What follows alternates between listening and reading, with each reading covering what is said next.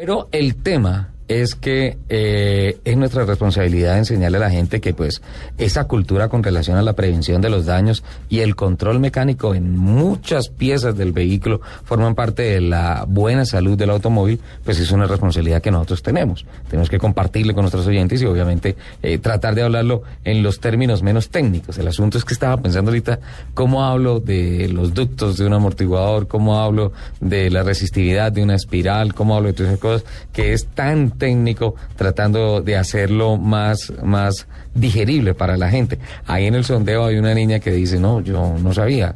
Eh, con un tono, ¿Es un amortiguador? Exacto, con un tono como diciendo, ¿mi carro tiene qué? Un amortiguador. No, uno no tiene cuatro. ¿Cuatro? ¿Y eso cómo así? O sea, hay mucho desconocimiento del tema. Y yo creo, Alejandro, que este es el, el principio de las enfermedades, ¿no? Sí, el, es que es, ahorita que estaba hablando también pensaba muchísimo en, en cómo decir las cosas que sean de una manera fácil de entender, porque no todo el mundo tiene el conocimiento que, que nosotros hemos adquirido a través de los años. Yo creo que es más bien como de cultura y de, de mirar que la gente entienda que, que prevenir es muchísimo más económico que reparar.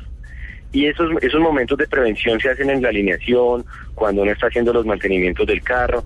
Yo generalmente a, las personas que, a las cuales les trabajo, les digo que los, las alineaciones las hagan un poco más seguidos de lo que normalmente lo hacen, porque eso les va a ahorrar mucho consumo de, de llantas, les va a ahorrar mucho consumo de gasolina, les va a ahorrar muchísimas cosas que son preventivas y que en cualquier momento que haya un daño grande, una persona especializada puede ayudarles y, y guiarlos en el proceso de cambiar ciertas cosas que les van a generar un gasto mucho más, mucho mayor eh, más adelante.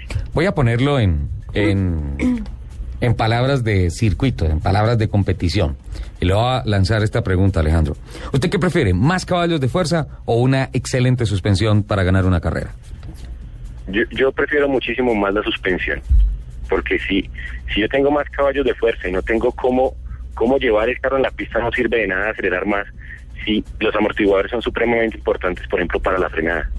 Un carro bien alineado y bien eh, compensado en suspensión va a frenar muchísimo mejor que un carro que no ha sido trabajado en ese aspecto. Aquí estoy. Si yo tengo más velocidad, pero no puedo frenar, pues no estoy haciendo nada. Si tengo más velocidad y no puedo ir más rápido en las curvas, no Sí, estoy sí, haciendo sí, nada, sí, sí. mejor dicho. ¿no? El, el, el, el éxito es poder tener eh, toda esa, eh, todos los caballos, todo ese, toda esa potencia que yo tengo en el motor, pero poderla pasar al suelo. Aquí estoy. Poder hacer la transferencia del motor al suelo y esa y eso lo hace la suspensión básicamente. Alejandro, aquí estoy subestimando el concepto de una pilota de la Academia TC, porque aquí internamente Lupi gritó ¡suspensión! ¿Y Sí, fue lo sí. que aprendió? Sí, sí, sí, sí. ¿Sí?